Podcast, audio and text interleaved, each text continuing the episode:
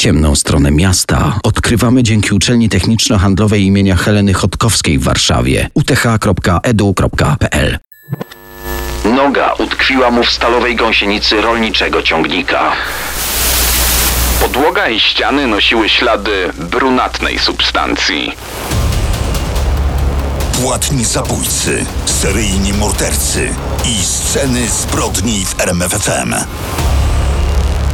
Kontynuujemy nasze spotkania związane z najcięższymi zbrodniami i karą śmierci. Dziś chcemy opowiedzieć o ostatnich egzekucjach. Naszym gościem jest ekspert od kryminologii i kryminalistyki, dr Zbigniew Nowak, prodziekan do spraw kierunku bezpieczeństwo wewnętrzne i wykładowca w uczelni techniczno-handlowej imienia Heleny Chodkowskiej w Warszawie. Dobry wieczór.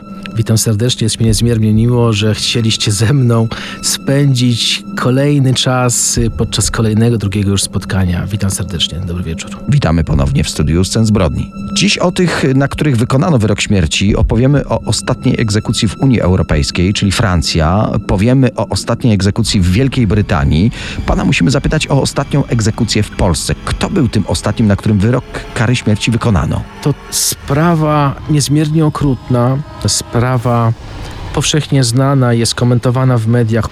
Cóż mogę powiedzieć więcej? Pan Czabański, rok 88, ostatnie wykonanie kary śmierci, kary śmierci orzeczonej za przypadek zabójstwa e, połączonego z wcześniejszym zgwałceniem ofiary, z y, zabójstwa ze szczególnym okrucieństwem, jak dziś moglibyśmy mm, o tym powiedzieć, z udręczeniem ofiary. To y, niewątpliwa trauma dla rodziny i jestem pełen pokory i nie chciałbym tutaj też specjalnie wchodzić, tak jak powiedziałem, dalej w szczegóły. Oprócz tego zabójstwa, oprócz zgwałcenia, tam mieliśmy też do czynienia z usiłowaniem e, zabójstwa dwóch osób, córek mm, głównej, powiedzmy, pokrzywdzonej. Natomiast co niezmiernie istotne i o czym też warto powiedzieć, tu została orzeczona kara śmierci i ta kara śmierci, tak jak powiedzieliśmy, ona została finalnie e, wykonana w kwietniu, 21 kwietnia 1988 roku właśnie w Krakowie. Natomiast bardzo często zestawiamy i społeczeństwo zestawia karę śmierci z tak zwanym poczuciem społecznej e, sprawiedliwości. Pamiętam, przygotowując się do rozmów, e, do eksplorowania tego właśnie przypadku Tarnowskiego, miałem przyjemność lektury artykułu naukowego pana profesora Żeblińskiego na temat kary doraźnej, gdzie on też pisał właśnie o Y, o ostatnim wykonaniu kary śmierci. Ale wyglądało to w ten sposób, tutaj kwestia sprawiedliwości, tak? Kwestia polityki karnej, polityki kryminalnej państwa się będzie e, nam kłaniała. Wyglądało to w ten sposób, że w ostatecznym rozdaniu o wszystkim decydował, no można powiedzieć, urzędnik Rady Państwa, który mając na biurku e, dwa wnioski o ułaskawienie, po prostu zdecydował o czyimś życiu i ty w tym przypadku zdecydował o tym, że właśnie sprawca tej tarnowskiej zbrodni w stosunku do niego zostanie wykonana, wykonana kara śmierci. A zatem kara śmierci to niewątpliwie e, kwestia, która powraca w rozmowach polskiego i nie tylko polskiego społeczeństwa, ale to też obok chociażby prawa do eutanazji, czy też prawa do, do przerywania ciąży, do, do, do aborcji, to też taki temat bardzo mocno polityczny, który zawsze przy okazji różnego rodzaju, e, w cudzysłowie, eventów politycznych, różnego rodzaju wyborów e, lub mm, zmian, które mają nastąpić, po prostu powraca. Dzisiaj rozmawiamy w scenach zbrodni o karze śmierci. Korzystając z obecności naszego eksperta, muszę zapytać, który okres y, w historii naszego kraju był najbardziej bezwzględny dla przestępców? Powiem tak, no lata 40. po wojnie yy, kara śmierci jako narzędzie polityczne, lata 50. to samo. Do tego kara stosowana no, w sprawach, w których mieliśmy do czynienia z, z, z okrutnymi zbrodniami, więc gdzieś tam przy okazji, tak. Lata 60 to były czasy, gdzie, no cóż, nawet te statystyki, które gdzieś są obecne i które, one nie są doskonałe, e, mówią o, o, setkach przypadków yy, i, i to prawda. Mm, wiadomo, że od lat 60. Y, ten proces ewolucji prawa karnego, procedury zaczął następować w kierunku jakiejś takiej humanitaryzacji kary kryminalnej. Państwa zaczęły rezygnować właśnie z kary ostatecznej jako takiego rozwiązania, które byłoby dobre, aprobowalne społecznie. Natomiast, y, natomiast myślę, że ten, ten, ten, ten czas, tak, czyli od, od, od tych czasów po wojnie gdzieś tam do, do końcówki lat 70. Y, wiemy doskonale o tym i to też jest taki e, taki element, o którym mówią przeciwnicy kary śmierci, że to jest też często narzędzie w rękach państwa, z którego państwo korzysta tak, jak państwo chce z tego Na przykład w przestępstwach gospodarczych, prawda? Tak, które... był też taki przypadek, jest powszechnie znany, ojca jednego z, z naszych z- znanych polskich aktorów. Tak, o aferze mięsnej mówiliśmy przed tygodniem. Był też przypadek afery skórzanej w, w bliskim mi w Radomiu, który też skończył się e, wyrokiem, wy, wysokim wyrokiem kary ostatecznej, później gdzieś zamienianym w kolejnych instancjach, więc, więc tak, absolutnie tak. No, natomiast ten cel polityczny, on gdzieś był, gdzieś był widoczny bardzo mocno i, mm, i cóż, mm, i tak po prostu było. Dzisiaj jak myślimy o karze śmierci, to wyobrażamy sobie oczywiście bestie, to one trafiają do, do celi śmierci, te największe, najbardziej brutalne. Obecnie kara śmierci, podkreślam, w Polsce nie jest wykonywana, ale pan miał okazję rozmawiać z wieloma brutalnymi przestępcami. Która rozmowa najmocniej utkwiła w pańskiej pamięci? Mm, Wspominaliśmy tutaj pana Zbigniewa Brzoskowskiego. E, Mamy też rozmowę e, dosyć długą i tak powiem, dosyć tak, użyję takiego, dziwnego słowa, e, życzliwą, radosną z osobą, sprawcą jednej z najbardziej krwawych zbrodni poczwórnego zabójstwa napadu na filię Kredyt Banku w Warszawie na ulicy Żelaznej.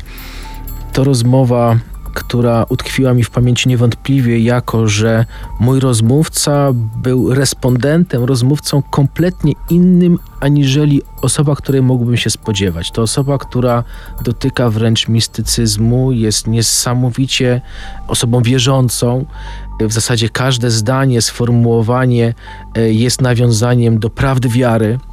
E, To osoba, która została skazana właśnie za te cztery zabójstwa e, popełnione przy użyciu broni palnej na karę dożywotniego pozbawienia wolności z możliwością ubiegania się o wcześniejsze warunkowe e, przedterminowe zwolnienie po 40 latach od odbycia, od uprawomocnienia się wyroku. To jest osoba, która ma tyle samo lat jak ja, czyli 45 w tym momencie, jest od 20 lat w zakładzie karnym i ma przed sobą jeszcze kolejnych co najmniej 20 lat w zakładzie karnym. Więc przez taki pryzmat, z takiej perspektywy patrząc na tę rozmowę, radość, satysfakcja z tego, co robi, plany na przyszłość tej właśnie osoby, no były dla mnie czymś, co, mm, co było niezwykłe i nie spodziewałem się takich właśnie reakcji. Wyraźnie słyszymy, że nawet dla pana nie jest to łatwy temat. Zróbmy tu przerwę w naszej rozmowie, ale tylko przerwę, bo chcielibyśmy spotkać się z panem również za tydzień. Dziękujemy,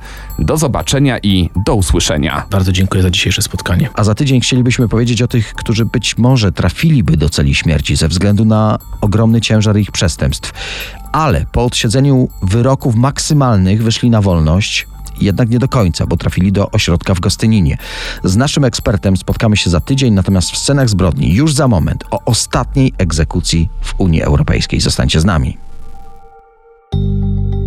Jest 10 września 1977 rok. Marsylia, więzienie Bumec. To tu o godzinie 4.40 rano zostaje wykonana ostatnia kara śmierci we Francji. To w ogóle była ostatnia kara śmierci wykonana w Unii Europejskiej. I było to ostatnie użycie gilotyny. Hamida Gandubi urodził się 22 września 1949 roku w Tunisie, czyli stolicy Tunezji. Wtedy jeszcze był to kraj pod protektoratem Francji. Jest zbyt mały, by to dobrze pamiętać, ale gdy ma 7 lat, Tunezja staje się niepodległa. Kraj postkolonialny z wszelkimi tego konsekwencjami, a więc bieda, niski poziom życia, niestabilny ustrój polityczny. Jako 19-letni mężczyzna, jak wielu Tunezyjczyków, emigruje za chlebem przez Morze Śródziemne do Francji. Jest rok 68. Nigdy wcześniej nie wyjeżdżał poza Tunezję. Zostaje zatrudniony w handlu. Szybko oswaja się z nowym krajem, a Francja staje się jego nową ojczyzną. Trzy lata później, gdy ma 22 lata, Hamida pracuje w gospodarstwie leśnym. Nie wiem, jak to powiedzieć konkretniej. Plantacja drzewek, taka szkółka leśna. W każdym razie tu straszliwy wypadek. Noga utkwiła mu w stalowej gąsienicy rolniczego ciągnika. Kości zostały dosłownie zmiażdżone. By uwolnić nogę i by uratować mu życie, trzeba było dokonać amputacji na miejscu. Zabieg w polowych warunkach skutkował tym, że już zawsze odczuwał tak zwane bóle fantomowe. Bolała go noga, której nie miał. By ten potworny i permanentny ból uśmierzyć, zażywał mocne leki, coraz mocniejsze i w coraz większych dawkach. Często, jako że nie pomagały, mieszał je z alkoholem. Znajomi zauważają, jak bardzo się zmienił po tym wypadku. Stał się agresywny, mówią, że wręcz okrutny, w szczególności wobec kobiet. A propos kobiet, w tym strasznym nieszczęściu znajduje pocieszenie. W szpitalu poznaje 18-letnią Elizabeth Bousquet. Przystojny Tunezyjczyk wpada jej w oko. Ona zupełnie nie zwraca uwagi na jego kalectwo. Od tego czasu stają się nierozłączni. Choć ten związek daleki jest od tego, co uznalibyśmy za romantyczny, właśnie przez przemoc i agresywne zachowanie Hamidy. Dziewczyna znosi to dwa lata. Jest rok 1973. Hamida Gandubi sprowadza do mieszkania kolegów. Zmusza swoją dziewczynę do stosunku z ośmioma mężczyznami w jeden wieczór. Panowie płacą za tę przyjemność. W opinii Hamidy Elizabeth na to przystała, ale po wszystkim kobieta ma dość tej chorej relacji. Odchodzi i składa skargę na byłego narzeczonego. Oskarża go o stręczycielstwo. Gandubi musi stawić się na komisariacie policji. Spotkałem się tutaj z rozbieżnymi informacjami. Z jednej strony, że ta skarga nie sprawia, aby poniósł jakiekolwiek konsekwencje, ale też we francuskiej prasie trafiłem na wzmiankę, że jednak trafił na kilka miesięcy do więzienia. W każdym razie jest wściekły, że musiał przez to przechodzić. W myślach przysięga zemstę na dziewczynie. Złość jednak mija, tak jak przeminęła miłość. Gandubi poznaje sympatyczną nastolatkę Ani, a także również nastoletnią Amari. Zostaje oficjalnie narzeczonym ich obu. Każdej obiecuje małżeństwo. W jego rodzinnej kulturze to nic nadzwyczajnego. Ale i w tym potrójnym związku pojawia się przemoc, a w końcu i te dziewczyny zmusza do prostytucji. I wtedy, po ponad roku od rozstania z poprzednią narzeczoną, Gandubi przypadkowo trafia na swoją byłą wielką miłość. Spotyka Elizabeth i długo namawia, by go odwiedziła. Dziewczyna w końcu zgadza się przyjść do niego do mieszkania. I to była najgorsza decyzja, jaką mogła podjąć. Jest 3 lipca 1974 roku, Marsylia. 25-letni Tunezyjczyk, który wyemigrował do Francji, spotyka swoją byłą narzeczoną, 21-letnią Elizabeth Bousquet. Dziewczyna nie wie, że przez ten rok od rozstania Hamida Gandubi żyje w związku z dwiema nastolatkami, Ani i Amari. Nie wie też, że jej były poprzysiągł się zemścić na byłej narzeczonej za to, że doniosła na niego na policję. Po jego namowach zgadza się pójść z nim do mieszkania. Ten wieczór zmienia się w koszmar. Hamida zaczyna się mścić na dziewczynie, torturuje ją w obecności swoich obu nastoletnich partnerek. Bije ją kijem, bije pasem do nieprzytomności. Brutalnie gwałci. Obezwładniona i zmaltretowana dziewczyna jest także przypalana przez niego papierosem. Przykłada ogień do intymnych części jej ciała. Tak umęczoną dziewczynę, omdlałą z bólu, nagą, przewozi w znaną sobie dobrze ustronną okolicę, wieś Lonson-Provence, 40 km od Marsylii. Kamienna chata na uboczu staje się miejscem ostatniego dramatu maltretowanej kobiety. Jadą z nimi jego nastoletnie narzeczone. W tej chacie, w ich obecności, Hamida Gandubi dusi Elizabeth. Jej ciało zostało odnalezione kilka dni później przez bawiące się dzieci. Stan zwłok nie pozwala zidentyfikować dziewczyny. Mijają prawie cztery tygodnie od tego morderstwa. 28 lipca Hamida poznaje 15-letnią Uri. Dziewczynka uciekła z domu. Tunezyjczyk jest miły i postanawia jej pomóc. Oferuje swoje mieszkanie. Tu jednak dziewczyna zostaje przez niego zniewolona i wykorzystana wbrew jej woli. Jej koszmar trwa prawie dwa tygodnie. Udaje jej się uciec 9 sierpnia, wraz z nią ucieka Amari, jedna z dwóch narzeczonych Gandubiego. Zgłaszają wszystko na policję. Dwa dni później Hamida Gandubi zostaje aresztowany. Zarzuty porwanie, uwięzienie, znęcanie się, grożenie śmiercią i gwałt. Do wszystkiego się przyznaje. W trakcie policyjnej rekonstrukcji zdarzeń ze szczegółami opowiada o wszelkich torturach, jakich się dopuścił. Idzie na współpracę licząc na mniejszy wyrok, a wręcz na ułaskawienie. Jednak sąd jest niezwykle surowy. 25 lutego 1977 roku zapada wyrok. Cytujemy: Za morderstwo po torturach, za barbarzyńskie znęcanie się, gwałty i przemoc, i to wszystko z premedytacją, zostaje skazany na karę śmierci na gilotynie. Sceny zbrodni w RMFFM. Francja. No musimy tu dwa słowa o gilotynie powiedzieć. Kojarzymy ten przerażający wynalazek z rewolucją francuską, gdy jedna po drugiej na gilotynach padały głowy, ale tak naprawdę jej wynalazcy przyświecał szczytny cel. Wynalazcą był Joseph Ignace Guillotin. To francuski lekarz, chirurg, a także deputowany do Zgromadzenia Narodowego. Przekonywał, że to najbardziej humanitarna metoda pozbawiania życia. W jednej chwili głowa oddzielona od ciała, bez niepotrzebnej męki skazanego. Zresztą prasa cytowała jego słowa.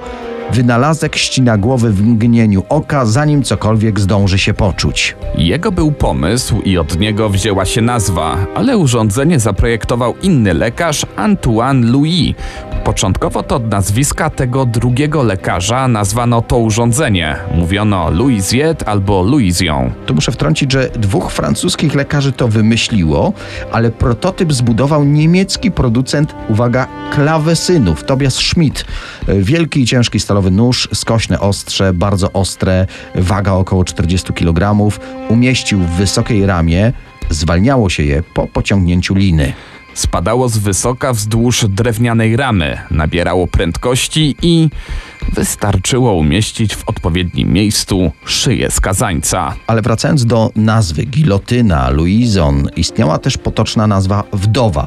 Sam Guillotin wzbraniał się wręcz, by broń Boże tego narzędzia śmierci nie nazywać jego nazwiskiem. W czasie rewolucji francuskiej, gdy gilotyny spływały obficie krwią, rodzina Guillotin zabiegała o prawne zakazanie używania tej nazwy. Skończyło się na tym, że to ta rodzina zmieniła nazwisko.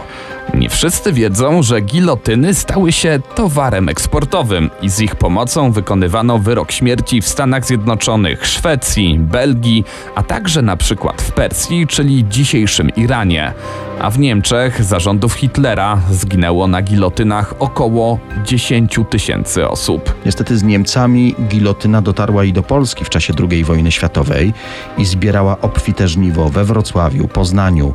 Gilotyna nazywana Czarną Wdową trafiła także do więzienia w Katowicach i w latach 41-45 tutaj ścięto na niej ponad 500 głów. Skoro wspomniałeś o Polsce, może się okazać, że francuscy lekarze zainspirowali się polskim wynalazcą. Zachowała się płaskorzeźba w jednej z ław sanktuarium świętego Józefa w Kaliszu. Ma pochodzić z XV wieku i przedstawia urządzenie nazywane spadotoporem, czyli byliśmy pierwsi. Ale wróćmy do ostatniego skazanego na gilotynę we Francji. Mówiliśmy o Tunezyjczyku, który w Marsylii znęcał się nad nastoletnimi dziewczynami. Gwałty, tortury. W końcu zabójstwo było też zmuszanie do prostytucji. Wyrok skazujący zapadł 25 lutego 77 roku. Obrońcy liczą na kasację. Kaleka z oznakami niezrównoważenia, rozchwiane emocjonalnie. Choć biegli sądowi stwierdzają, że jego inteligencja jest znacznie wyższa od przeciętnej. Potwierdzają w swoich ekspertyzach, że jest kolosalnym zagrożeniem społecznym. Opinia publiczna we Francji jest podzielona. W gazetach brutalny zabójca porównywany jest do Hitlera, ale coraz głośniejsza jest także frakcja walcząca o zniesienie kary śmierci jako takiej. Jednak kasacja zostaje oddalona 9 czerwca. Jeszcze mógł liczyć na prawo łaski, ale 8 września prezydent republiki z tego prawa nie skorzystał. Następnego dnia, 9 września, prokurator Marsylii przekazał tę decyzję prezydenta obrońcom skazanego z informacją, że wyrok wykonany zostanie kolejnego dnia. 10 września 1977 roku o 4.15 rano Gandubi prowadzony jest z celi na dziedziniec więzienia Bumec. Centralnym miejscu stoi złowroga gilotyna. W pobliżu pod strażą stoi skazany na nią Hamida. Stoi na jednej nodze. Strażnicy zgodnie z procedurami zdjęli jego protezę. Tunezyjczyk wypala ostatniego w swoim życiu papierosa.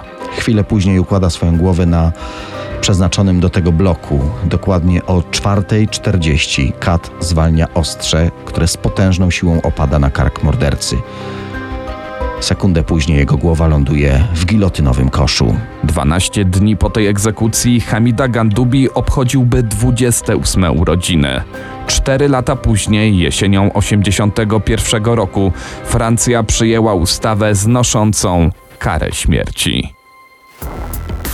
Przenosimy się do roku 64. Jesteśmy na Wyspach Brytyjskich, dokładnie w mieście Workington, położonym w północno-wschodniej części Anglii, niedaleko granicy ze Szkocją. Na początku lat 60. znajduje się tutaj kilka kopalń, huta stali i jedna gospoda. Miasto nie cieszy się najlepszą opinią. Przez ówczesne gazety opisywane jest jako obskurne. W dużym domu przy ulicy Kings Avenue 28 mieszkają państwo Fawcett. Zamieszkują jedną część tego budynku, drugą zajmuje samotny kawaler, emerytowany kierowca pralni John West dla przyjaciół Jack. Nie sprawiał żadnych problemów, był cichy, spokojny. Starsza para zostaje obudzona 7 kwietnia około trzeciej nad ranem.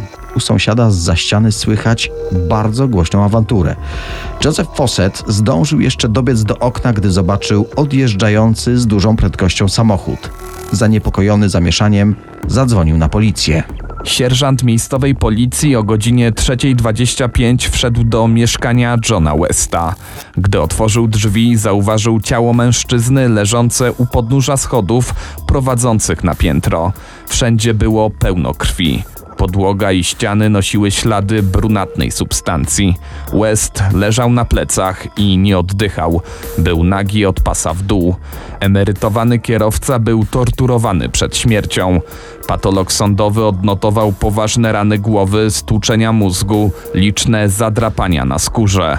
Bezpośrednią przyczyną śmierci był krwotok wywołany raną kłutą serca i obrażenia głowy.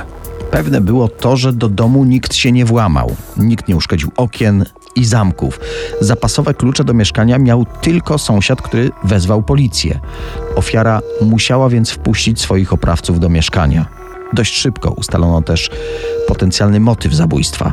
53-letni John West, choć się z tym nie obnosił, był człowiekiem dość zamożnym. Gdy przechodził na emeryturę, dostał od szefostwa pralni, w której pracował 25 lat, 17-karatowy złoty zegarek z grawerem J.A. West. Dodatkowo odziedziczył sporą kwotę po zmarłej mamie i siostrze. Z mieszkania przy Kings Avenue 28 zniknął drogi zegarek, jak i książeczka bankowa Denata. W domu śledczy zabezpieczyli bardzo cenny dowód. Dokładnie na piętrze znaleziono męski płaszcz przeciwdeszczowy, zawieszony na krześle. W kieszeniach palta odkryto wojskowy medalion z napisem G.O. Evans i odręczną notatkę z adresem Normy O'Brien. Śledczy podążając tropem liściku już następnego dnia przesłuchali, jak się okazało, 17-letnią pannę O'Brien. Po okazaniu jej wojskowego medalionu dziewczyna bez wahania wyznała, że należy on do chłopaka Gwina Owena Evansa, którego poznała kilka miesięcy wcześniej. Okazało się, że mężczyzna współpracował ze swoim kumplem 21-letnim Peterem Allenem. Funkcjonariusze złapali Evansa w Manchesterze. Przebywał tam z żoną swojego wspólnika. Podczas zatrzymania policjanci znaleźli przy nim zegarek z grawerem J.A. West, a w koszyku kobiety znajdowała się zakrwawiona koszula Allena. Trzy doby po zabójstwie podejrzani znajdowali się za kratami. Każdy prokurator chyba marzy o takich dowodach. Zatrzymani byli tego świadomi, bo zaraz po aresztowaniu zaczęli wzajemnie oskarżać się o zabójstwo. Przyjrzyjmy się teraz temu morderczemu duetowi. Gwyn Owen Evans przyszedł na świat w kwietniu 1940 roku w bardzo religijnej rodzinie. Od małego był uważany za dziwaka, doświadczał różnego rodzaju epizodów psychotycznych. Przez ówczesnych był uważany za, tutaj zacytujmy, ułomnego moralnie. Jak można przeczytać w jednej ekspertyzie, był niegodny zaufania, pozbawiony poczucia moralności, kłamliwy i skłonny do kradzieży. Swoją edukację zakończył, gdy miał 15 lat i rozpoczął pracę zarobkową w wielu miejscach, którą przerywał bezrobociem. Jego życie można podsumować jako niespełniony wojskowy. Rekrutował się do różnych jednostek. Najpierw pułk graniczny, następnie brytyjskie siły ekspedycyjne, później siły powietrzne. Z każdego miejsca był wyrzucany po kilku miesiącach. Dowódca tej ostatniej formacji powiedział takie słowa. On jest porażką, nie może się zaprzyjaźnić, bo czuje się lepszy i cały czas opowiada kompletne bajki. I tutaj musimy zaznaczyć, że Gwyn Evans tak naprawdę nazywał się John Robson Walby, ale zmienił nazwisko po nieudanych próbach dostania się do wojska. Po kolejnej przygodzie z ukochaną armią wrócił do Workington, zmienił pracę, trafił do więzienia za kradzieże, znów próbował sił w wymarzonej armii, aż w końcu w 1963 roku przeprowadził się do Preston, gdzie zamieszkał u Petera Antonego Allena. Mężczyzna młodszy o 3 lata od Evansa był jego bratnią duszą. Podobna przeszłość, niedoszły wojskowy, wyroki za kradzieże. Panowie doskonale się dogadywali. Gustowali nawet w tym samym typie kobiet, bo Evans romansował z żoną swojego kumpla, Mary Allen. Duet przestępców rozkręcał się z każdym krokiem. Włamania, rozmaite rabunki. Końcu ukradli furgonetkę, którą jeździli na włamy i za to przestępstwo zostali ukarani, ho, ho, dziesięcioma funtami grzywny. To jest dzisiaj równowartość około 200 funtów. Termin zapłaty grzywny się zbliżał, obaj nie mieli ani pensa przy duszy, dodatkowo zostali zwolnieni z pracy, musieli zdobyć jakoś pieniądze, aby nie trafić za kratki. Wtedy najprawdopodobniej Evans przypomniał sobie o tym, że jego dobry znajomy z pralni, w której pracował, John West, ma cenny złoty zegarek. Spekulowano, że mężczyzn łączyła również, powiedzmy, bardziej zażyła więź. Trzymajmy się może jednak faktów, a te są takie, że 6 kwietnia przestępcy ukradli Forda Prefect spod pubów Preston. W samochodzie oprócz zaprawionych złodziei znalazła się również żona Alena i jego dwójka małych dzieci. Ta piątka upakowana w samochodzie rozpoczęła 150-kilometrową podróż na włam. Wersji tego, co działo się później, jest kilka. Według tej najbardziej prawdopodobnej, skradziony Ford zaparkował przed domem Westa 7 kwietnia o 1.10 w nocy. Gwyn Evans zapukał do domu znajomego, który ugościł go w swoich skromnych progach. Około trzeciej przestępca wpuścił do domu Petera Allena. Gospodarz zorientował się jednak, że ktoś chce go okraść. Mężczyźni okładali Westa metalową rurą, a w końcu zadali śmiertelny cios nożem prosto w serce. Następnie pobieżnie zrabowali mieszkanie i odjechali z miejsca zbrodni. Nóż wyrzucili obok drogi, którą wracali do Preston. Ze skradzionych książeczek bankowych zdążyli wypłacić 10 funtów. Jak wspominaliśmy, policja dysponowała bardzo mocnymi dowodami, ale śledczym nie udało się ustalić, kto zadał śmiertelny cios nożem i kto był mózgiem tej całej operacji. Dawni koledzy, jak to często bywa w takich wypadkach, stali się już wtedy największymi wrogami. Jeden zwalał winę na drugiego, aby się oczywiście wybielić i, i ocalić swoje życie. Mężczyźni zostali oskarżeni o zabójstwo i rabunek, za co groziła kara śmierci. Podczas procesu Evans zdecydowanie nie zrobił dobrego wrażenia na ławie przysięgłych. Mówił z nienaturalnym walijskim akcentem. Kłamał, że zmienił nazwisko, bo urodził się w Austrii, a jego żona jest Niemką, z którą ma dwójkę dzieci. Przekonywał, że jest mistrzem judo i karate. Oczywiście wszystko było kłamstwem. Lekarz obserwujący Evansa stwierdził, że są to tak zwane kłamstwa prestiżowe. Mają one na celu dowartościowanie go, poprawę jego pozycji społecznej. Ostatecznie uznano, że mężczyzna ma, cytujemy, nienormalną osobowość, no ale w świetle ówczesnych przepisów nie osłabiło to odpowiedzialności za jego czyny. To ława przysięgłych musiała rozstrzygnąć, kto dokonał morderstwa. 7 lipca 1964 roku, po trzech godzinach obrad, ogłoszono wyrok. Zacytujmy: Ława przysięgłych uznała oskarżonych za winnych w takim samym stopniu. Obaj działali w porozumieniu i nie ma znaczenia, kto zadał śmiertelny cios. Wyrok kara śmierci. Skazani złożyli apelację. Jednak surowy wyrok został utrzymany w mocy. Adwokat Evansa napisał list do ministra spraw wewnętrznych. Przypomniał, że trzech lekarzy uznało jego klienta za upośledzonego umysłowo. W piśmie znalazło się nawet oświadczenie ojca byłej dziewczyny Evansa. Wspominał on o tym, że mężczyzna zachowywał się jak dziecko, dlatego przerwał związek swojej córki.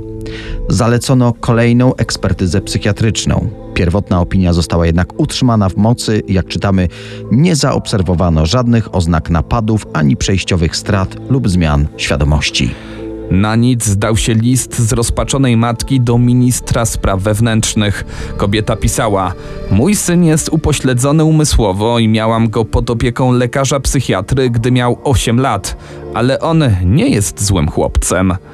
Mimo wielu starań, obaj mężczyźni zostali powieszeni 13 sierpnia 1964 roku, o tej samej porze, tylko w innych więzieniach. Gwyn Owen Evans zawisł o godzinie 8 w Manchesterze, a Peter Allen w Liverpoolu. Niecały rok później kara śmierci w Anglii została zawieszona, a w 1969 roku parlament zrezygnował z niej na stałe. Tym samym złodzieje i mordercy z Preston zostali ostatnimi skazanymi, na których wykonano egzekucję w ojczyźnie Szekspira. Wiele wskazuje na to, że decyzja o wykonaniu egzekucji na Evansie i Alenie była zbiegiem kilku okoliczności. Po pierwsze, przed nimi skorzystano z prawa łaski w przypadku brutalnego mordercy z Lancashire. Obywatele byli przekonani, że podobny los spotka i tę parę zabójców. Dlatego rozpoczęto zbieranie podpisów pod petycją wzywającą do wykonania wyroku śmierci. Ta presja społeczeństwa musiała mieć wpływ na decyzje rządzących. Dodatkowo, na krótko przed zabójstwem pomiędzy Evansem a jego ofiarą, Westem, doszło do zbliżenia seksualnego. Potwierdziły to ekspertyzy medyczne. W ówczesnej Anglii homoseksualizm był przestępstwem. To, razem z kłamstwami mężczyzny, zdecydowanie pogorszyło jego sytuację w oczach ławy przysięgłych. Do dzisiaj otwartym pozostaje pytanie, dlaczego prawnicy mężczyzny nie skupili się na zmniejszonej poczytalności swojego klienta. Odpowiedni nacisk na kolejne badania psychiatryczne mógłby doprowadzić do zmniejszenia kary. Wielu ekspertów jest przekonanych, że w tym wypadku doszło do pomyłki sądowej.